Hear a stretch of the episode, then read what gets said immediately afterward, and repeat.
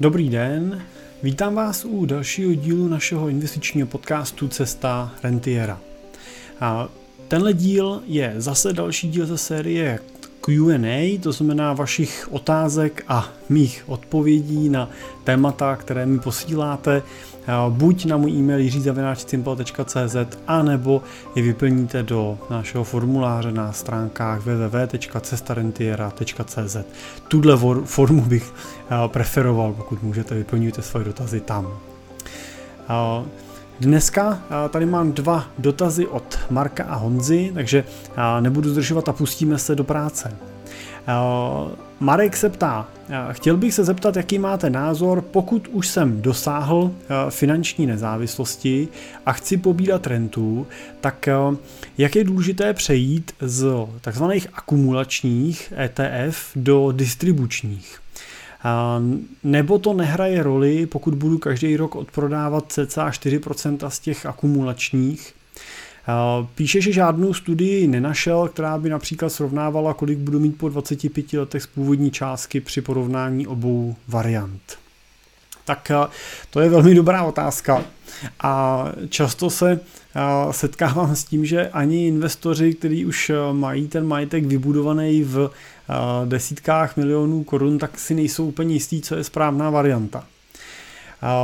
Respektive většinou ta taková ta oblíbenější varianta je varianta, ve které se snažíte čerpat tu svoji rentu v podobě nějakých dividend nebo kuponů, které, které ta investice vyplácí.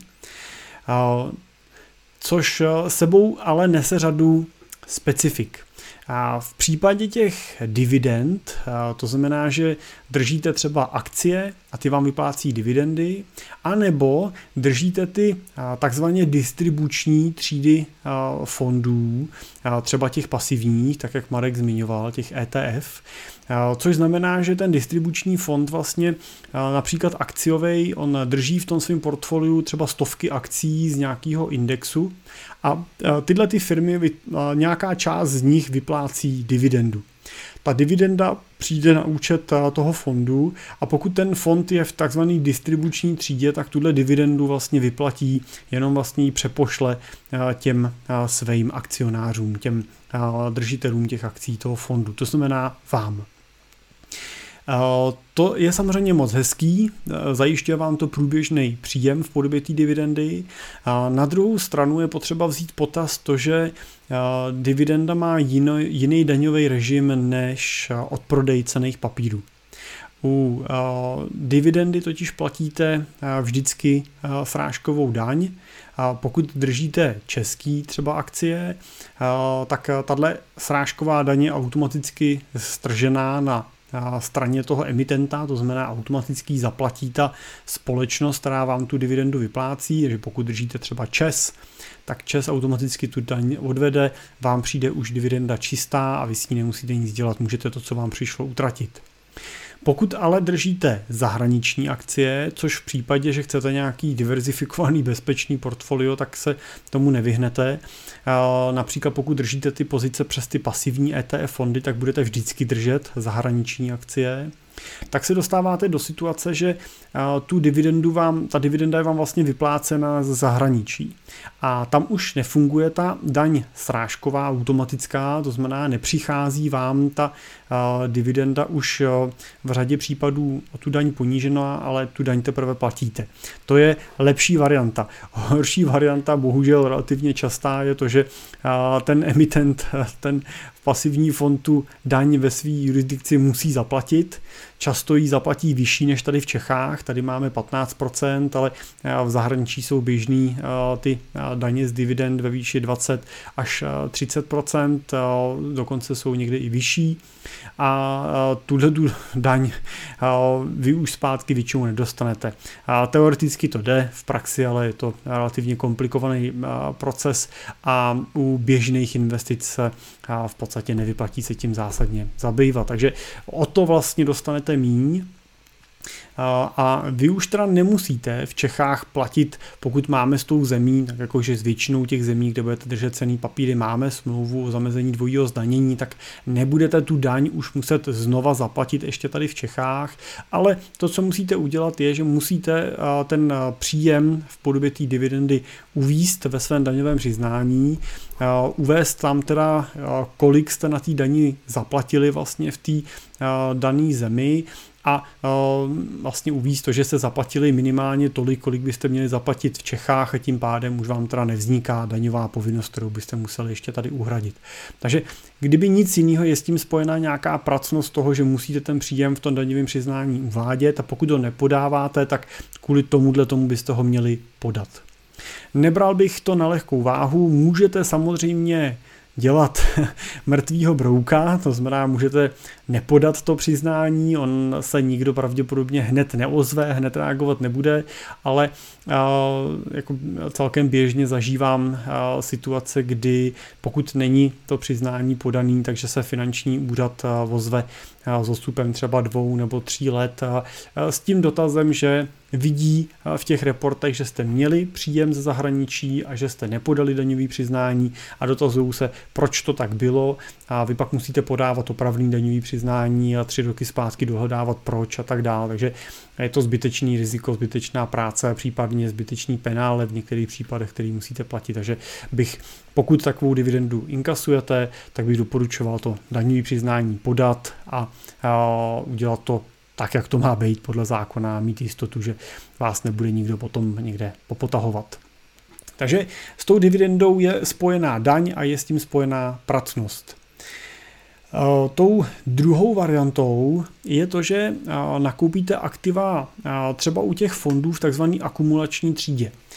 To znamená, že vy můžete koupit akcie například indexu MSCI World, což je 17 největších firm na světě, a můžete ho koupit jak v té distribuční, tak v té akumulační třídě. V té distribuční ten fond veškerou dividendu, kterou dostane, vyplatí a vy dostanete mezi jedním až dvouma procentama ročně z hodnoty toho fondu vlastně v podobě té dividendy. Takže pro příklad, pokud máte zainvestováno 100 tisíc korun, tak řádově třeba 1000 korun až 2000 korun vám přijde jako cash, jako hotovost na účet, na ten investiční účet v podobě, v podobě dividendy.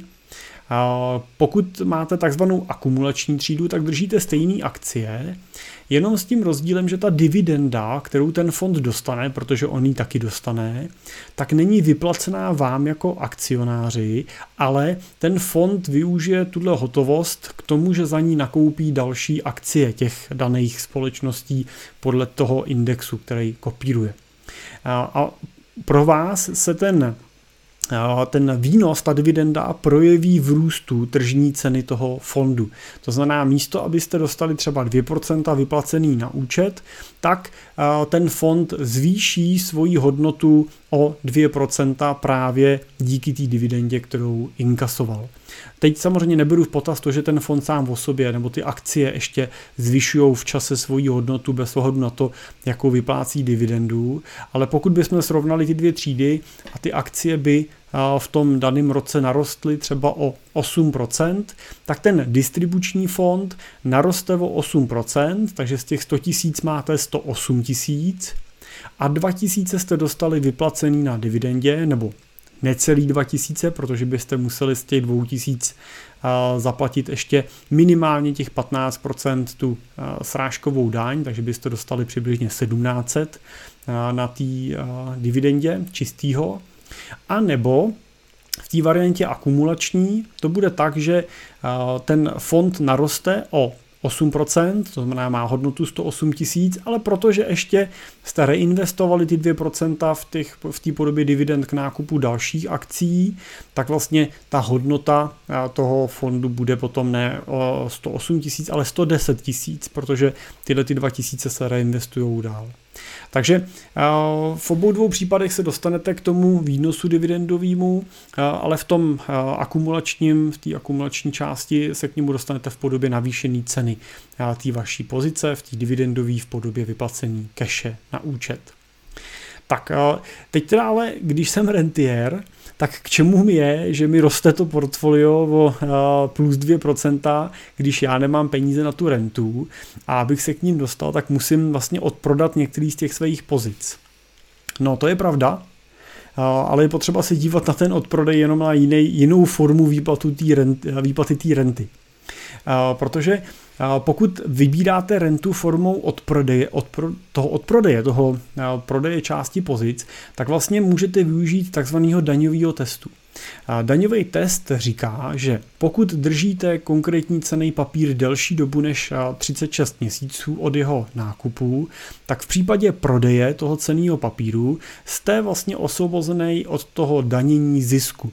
To znamená, pokud jste nakoupil před třemi, no, nakoupila před třemi lety ten akumulační ETF fond investující do MSCI World. Ten fond za ty tři roky narost, řekněme třeba o 30%, tak vy vlastně dneska máte ze svých investovaných 100 tisíc, tak máte 130 tisíc. Uvedeme to například větším. Ze svých investovaných 10 milionů máte dneska 13 milionů. Tak a pokud se rozhodnete tu pozici celou prodat, a ten zisk zrealizovat, tak vlastně vy vyberete, prodáte pozici za 13 milionů, vy jste ji před třema roka koupili za 10, teď jste ji prodali za 13, takže 3 miliony jste vydělali a Protože jste to prodali až po třech letech, tak nemusíte, nejenom, že nemusíte ten zisk danit, ale ani ho nemusíte uvádět v daňovém přiznání, pokud je to do 5 milionů. Pokud je přes 5 milionů, měli byste podat to speciální přihlášení, prohlášení o tom, že jste zrealizovali příjem v této částce na finanční zprávu, ale nedaníte ho. Nemusíte z toho danit zisk, jenom to oznamujete. Ale pokud ten prodej je v tom roce do 5 milionů, tak ani to nemusíte dělat.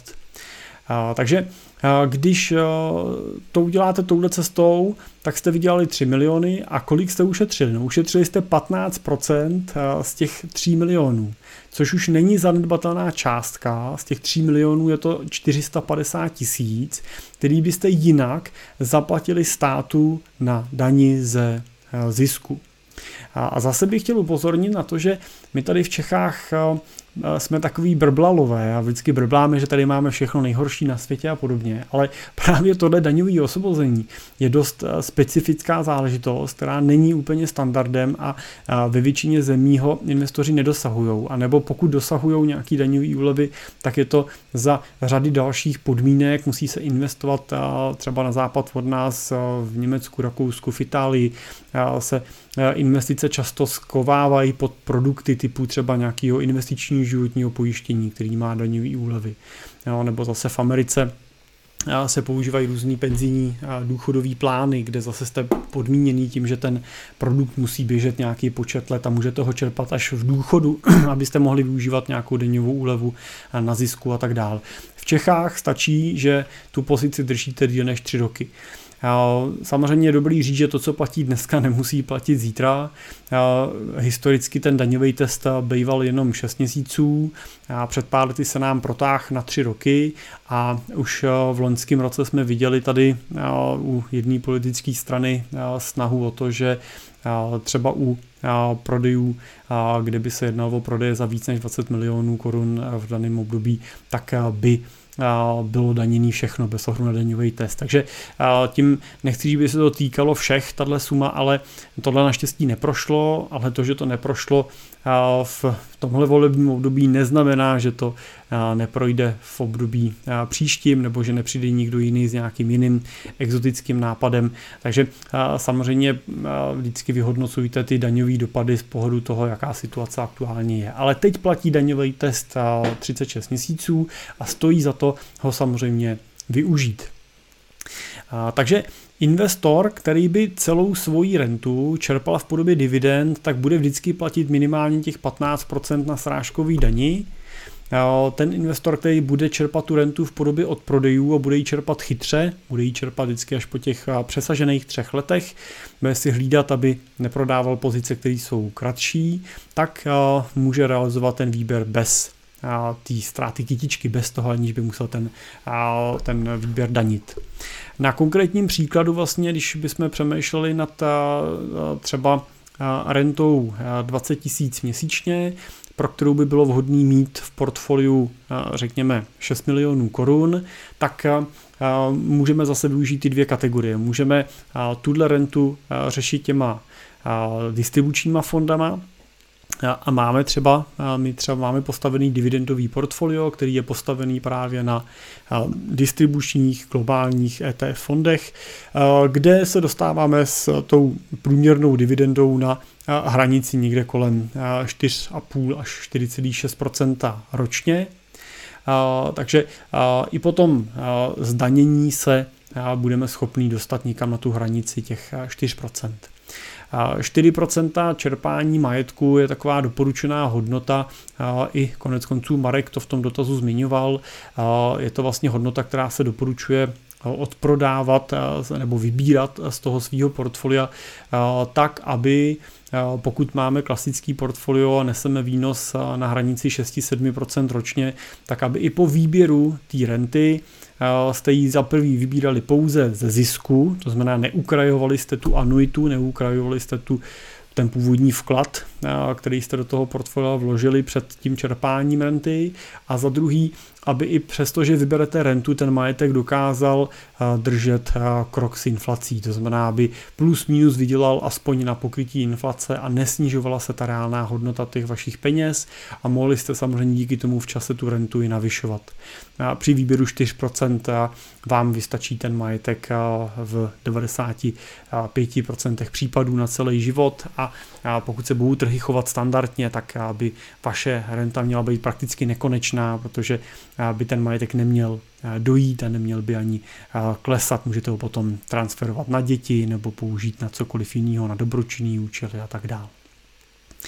Tak pokud se rozhodnu vybírat 4% a zjednoduším si to a řekněme, že budu mít 4% dividendu hrubou, anebo 4% ten odkup, no tak eh, při 4%, při 4% odkupu se ke mně skutečně dostanou 4%. To znamená, já si prostě řeknu, chci z, to, z těch 6 milionů vybírat 20 tisíc, 240 tisíc ročně, nastavím si ten výběr, my můžete tu rentu čerpat jednorázově jednou ročně, pak si to odebírat z toho účtu, anebo můžete využít nějakou formu pravidelných odkupů. My to třeba s klientama často děláme v podobě těch pravidelných odkupů, kdy se každý měsíc prodá jenom za těch 20 tisíc, to vám přijde na účet, zbytek může celý ten rok zůstat zainvestováno, může pracovat. A v té formě toho pravidelného odkupu je to podobný jako při pravidelných nákupech, tam funguje takzvaný dollar cost averaging, to znamená průměrování té nákupní ceny, nakupuju jak vysoko, tak nízko na těch trzích, takže ve výsledku nakupuju za nějakou průměrnou hodnotu a při prodejích je to stejný. Pokud prodávám každý měsíc tu část těch peněz, tak vlastně prodávám, ať jsou trhy nahoře nebo dole, takže i tu hodnotu toho prodeje vlastně průměruju. Tak je to takový zjednodušení a, a můžete si ten výběr a čerpání renty takhle automatizovat. My to třeba rádi děláme, klienti to mají rádi, protože jim každý měsíc přichází ty peníze na účet, jim přijde důchod, přijdou jim třeba nájmy a k tomu jim přijde vlastně renta, oni ví, s čím můžou každý měsíc počítat. Pokud ale ten výběr realizujete v podobě dividendy, tak nastane několik věcí. Ta dividenda je občas nevyspytatelná. Může být 4%, taky nemusí být vůbec, nebo může být procento. Jo, třeba typický rok 2020 vlivem covidu byl na dividendy velmi chudej, takže i firmy, které je standardně vyplácely, prostě třeba v tom roce nevyplácely, že ta dividenda by určitě nebyla 4% a buď byste si museli utáhnout opasek, anebo byste museli realizovat ještě k tomu nějaký odkup těch prostředků. Takže to je, na tohle určitě pozor. A druhá věc je to, že když vám přijde dividenda, nebo když je vyplacená dividenda 4%, tak musíte počítat s tím, že z této dividendy minimálně těch 15% se odkrojí. To znamená, že 0,6% vlastně musíte dát pryč na zaplacení daně. Takže pokud máte hrubou dividendu 4%, k vám se dostane jenom 3,4%, nebo budete muset odvíst na té daní, nebo odvedete v tom zahraničí nebo v Čechách na té daní těch 0,6. Což není zase tak úplně málo peněz. Jo, když si to převedeme, převedeme do keše, tak z těch 20 tisíc 15% budou 3 tisíce korun, který prostě zaplatíte, zaplatíte státu. Plus musíte teda podávat daňový přiznání. Takže to ne, ne úplně vždycky je komfortní a ne úplně vždycky je vítaný, že vám stát ještě z toho ty prostředky takhle ukrajuje. Navíc ta dividenda nepřichází každý měsíc, některé firmy vyplácí kvartálně, některé vyplatí jednou ročně, některé vyplatí pololetně, takže vy pak musíte ten, nebo plánování toho cash flow je trošičku složitější než v případě toho plánovaného pravidelného odkupu nebo jednorázového odkupu, kde prostě přesně víte, co vám přijde a kdy vám to přijde. Eh, takže nejčastější eh, pohled na rentierský portfolio eh, a to doporučení z naší strany je teda dělejte ty odkupy v podobě pravidelných odkupů nebo jednorázových odkupů, nesoustřeďte se na tu dividendu.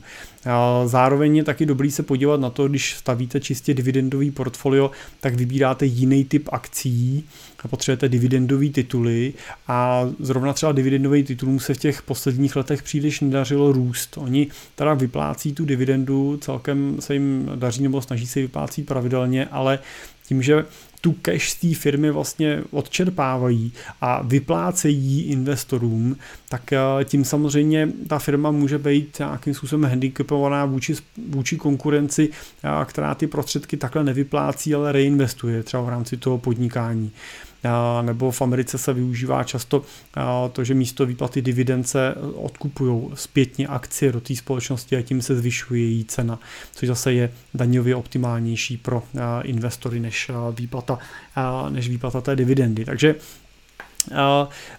je to tak, že v posledních letech skutečně, když se díváte na výnos těch portfolií, tak ty dividendový s tím zhodnocením významně zaostávají za těma klasicky akumulačníma třídama, za těma růstovými akciemi a ten výnos se připravujete za cenu teda toho, že vám vyplácí to portfolio dividendu. Tak, takže snad jsem odpověděl na to, že naše doporučení by bylo teda spíš odkupovat, než eh, se soustředit na dividendu.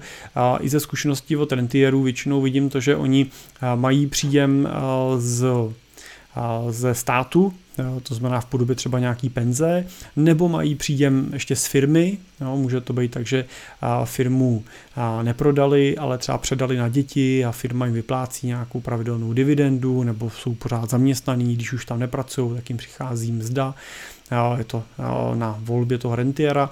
Další část příjmu často přichází třeba z nemovitostí a z pronájmů, a ta třetí složka přichází z kapitálových investic.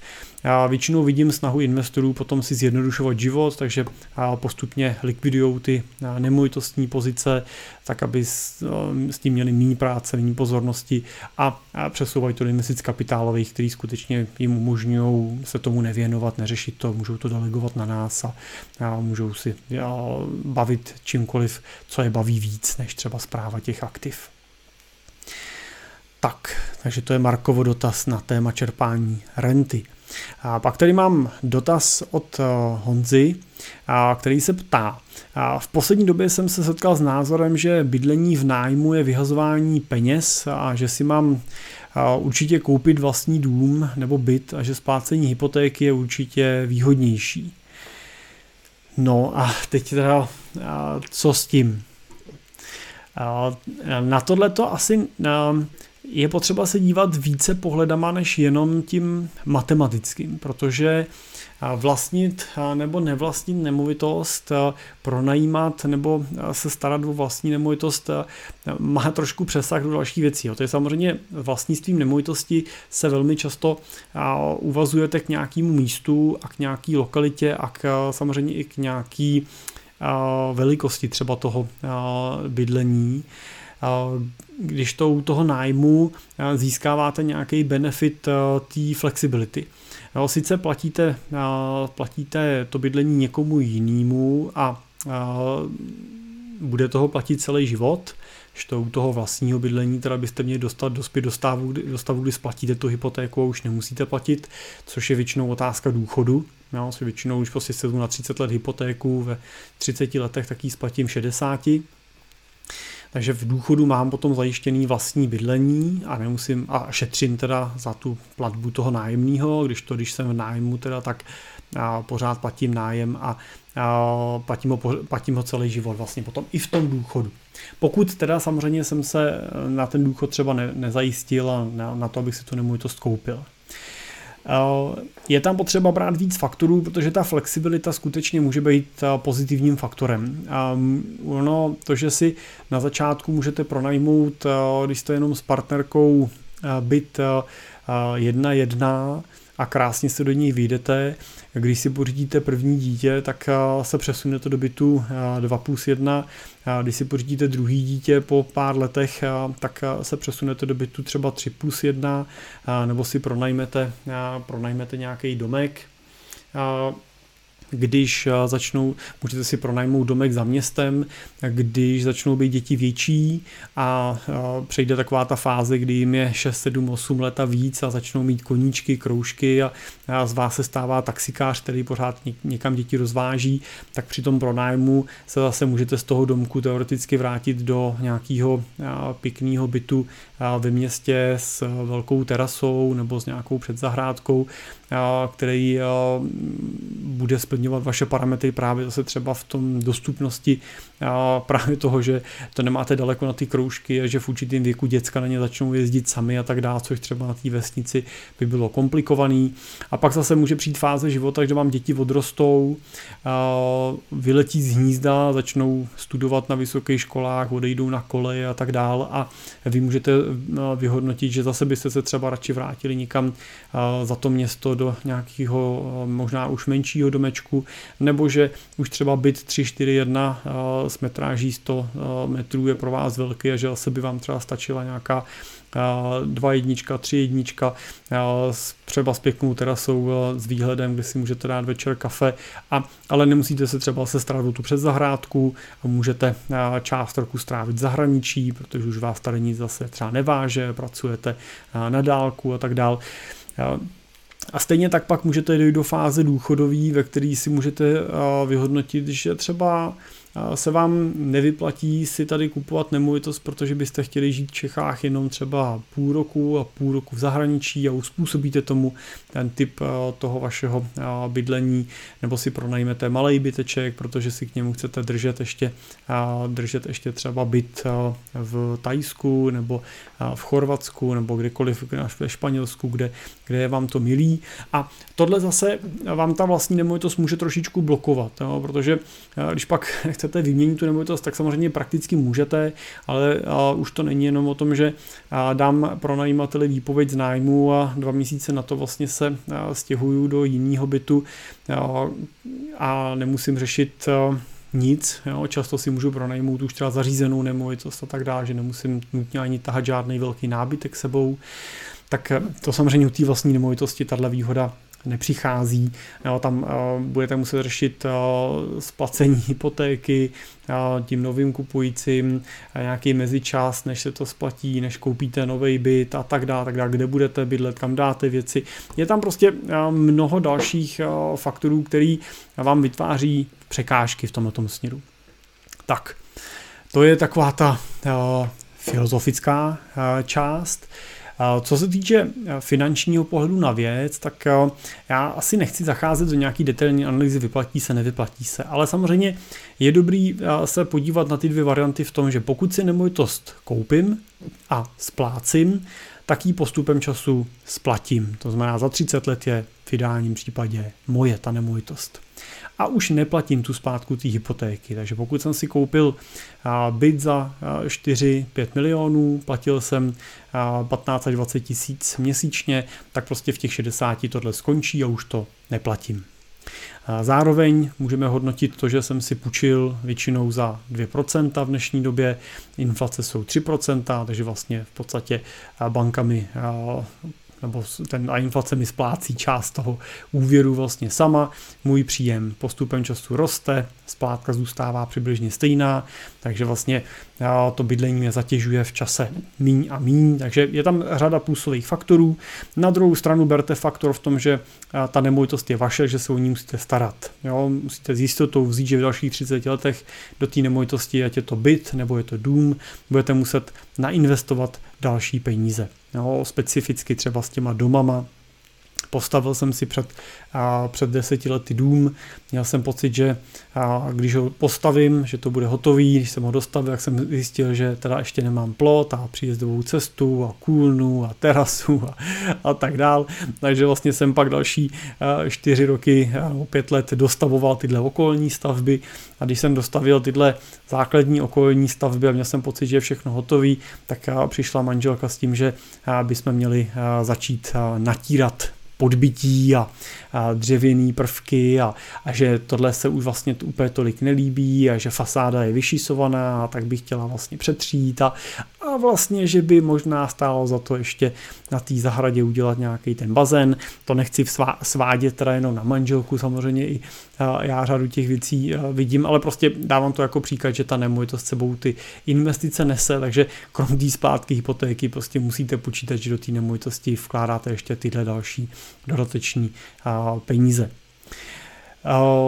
Na druhou stranu, pokud si tu nemovitost pronajímáte, tak tyhle výdaje odpadávají. No, servis toho vašeho bytu z pohledu toho, když se něco, nebo nemovitosti, když se něco rozbije, že, že je potřeba čas od času potom něco přetřít venku a že vyšisovaná fasáda a, a, a tak dál, tak dál. Tak prostě ty, tyhle věci vlastně e, si pak řeší váš e, pronajímatel a vás nemusí trápit. Vy samozřejmě řešíte to, že když tu nemovitost v nějakým stavu přijmete, tak ji pak máte taky ve tom stavu vrátit, ale to se týká většinou primárně výmalby a nějakých e, drobných škod, které vzniknou v tom bytě v průběhu toho užívání, ale nemusíte řešit, že se vám rozbije kotel a vy musíte někde vytáhnout 50 tisíc na to, abyste ho vyměnili, že po čase vám odejde tepelný čerpadlo třeba a tak dále, a tak dále. Takže tím pronájmem šetříte ještě navíc tyhle výdaje. No a samozřejmě pak záleží, jak ten pronájem máte postavený, ale pokud pronajímáte tím stylem, který jsem říkal, že ten byt flexibilně měníte, nesnažíte se už ve 30 letech si koupit rovno, nebo pronajmout rovnou 3.1, 4.1, ale vlastně si v klidu pronajmete 1.1, 2.1, který vám pro dva lidi bohatě stačí, tak vlastně šetříte i ten, to měsíční cash flow. Mělo by vám zůstávat víc peněz, než pokud si to nemovitost snažíte pořídit. To, co je důležité, je v takovém případě ty peníze zodpovědně odkládat a investovat, neutratit to, ale držet si je pro tu budoucnost, protože pak skutečně můžete na konci zodpovědně vyhodnotit a říct si dobře, tak kdybych si před 30 lety to nemovitost koupil, tak bych dneska měl spacenou nemovitost. Hloupý je, když se dostanete do situace, já jsem si ji teda nekoupil, pronajímal jsem si ji celý život, no a teď je mi 60 a nemám nic, nemám nemovitost a nemám žádný úspory. No to, to je samozřejmě bohužel jako průšvih, a který už nemá řešení v tom, tom okamžiku. Ten pak znamená, že budete muset pravděpodobně makat až do smrti, pokud vám nebude stačit penze, kterou vám bude vyplácet stát a, a ta penze asi nebude stačit na to, abyste pokryli náklady na bydlení. Takže tohle se vám nesmí stát, pokud se rozhodnete jít cestou pro najímání nemovitostí, která určitě je relevantní alternativou, přijatelnou alternativou s řadou výhod, tak si musíte uvědomit, že veškeré ty přebytky oproti tomu, kdybyste spláceli hypotéku celou dobu na tu ideální nemovitost, tak musíte investovat. Musíte je odkládat, musíte investovat do nějakých dynamických aktiv, třeba právě do akcí a podobných věcí, tak aby po těch 30 letech jste si mohli říct dobře, no tak sice nemám byt, nebo barák v hodnotě 10 milionů korun, no ale mám investiční portfolio v hodnotě třeba aspoň těch 10 milionů korun. No a můžete vyhodnotit a říct si, a teď si ten byt koupím, teď vím, co chci a koupím se na ty staré kolena. No, ale pokud skončíte bez peněz a bez bytu, tak je to opravdu průšvih a tam už to nemá řešení.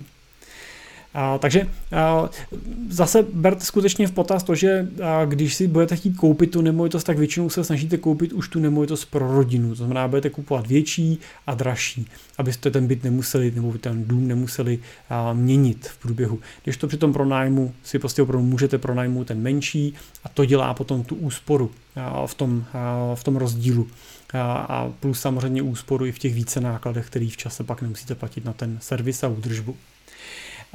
Taková moje teda, ale na druhou stranu doplním, že moje zkušenost u našich klientů rentierů je ta, že oni většinou tu, to bydlení berou jako takovou jako primární investici. Takže Většinou se snaží mít v okamžiku, kdy se stávají rentiery, splacené svoje úvěry na pořízení vlastního bydlení, a ne nutně investiční byty, ale třeba ty jejich soukromí rezidenční nemovitosti se snaží mít bez úvěrů, tak, aby mohli být finančně nezávislí a ne, nevázeli je tam ty půjčky a zároveň u nich vidím, že mají motivaci třeba podporovat svoje děti v pořízení vlastního bydlení, to znamená podporuje v nějakém zafinancování nákupu toho jejich bytu nebo výstavby domu.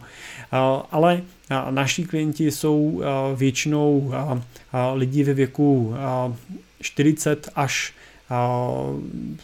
70 let a ty rentiéři jsou typicky ve věku od 55 let vejš, takže pokud vám je třeba 30, 35, 25, přemýšlíte nad tou myšlenkou, tak určitě nad ní přemýšlíte trošku jinak než ta generace těch současných rentierů, pro který je ta představa bydlet celý život v nájmu asi nepředstavitelná. Na druhou stranu se podívejme na to, jak se bydlí ve světě. Ve světě se standardně v nájmu bydlí no a bohužel je to dneska tak, že vzhledem k cenám nemovitostí i pro řadu právě mladých lidí je to pořízení toho bydlení, speciálně v těch velkých městech, nebo začíná být nedostupný, začíná být jako větší alternativou to bydlení v nájmu.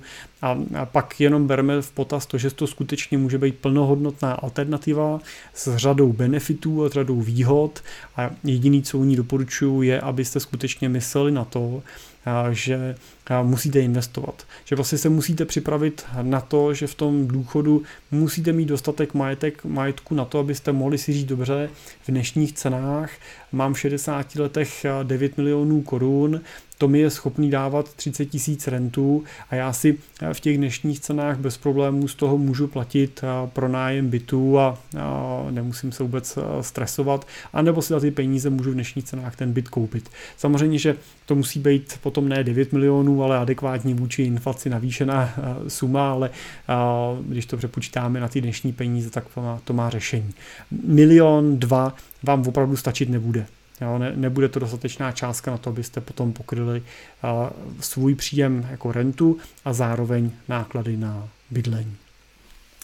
Tak, no a, a to jsou dnešní dotazy, který jsem snad zodpověděl ke spokojenosti zadavatelů, to už musíte vyhodnotit, vyhodnotit vy.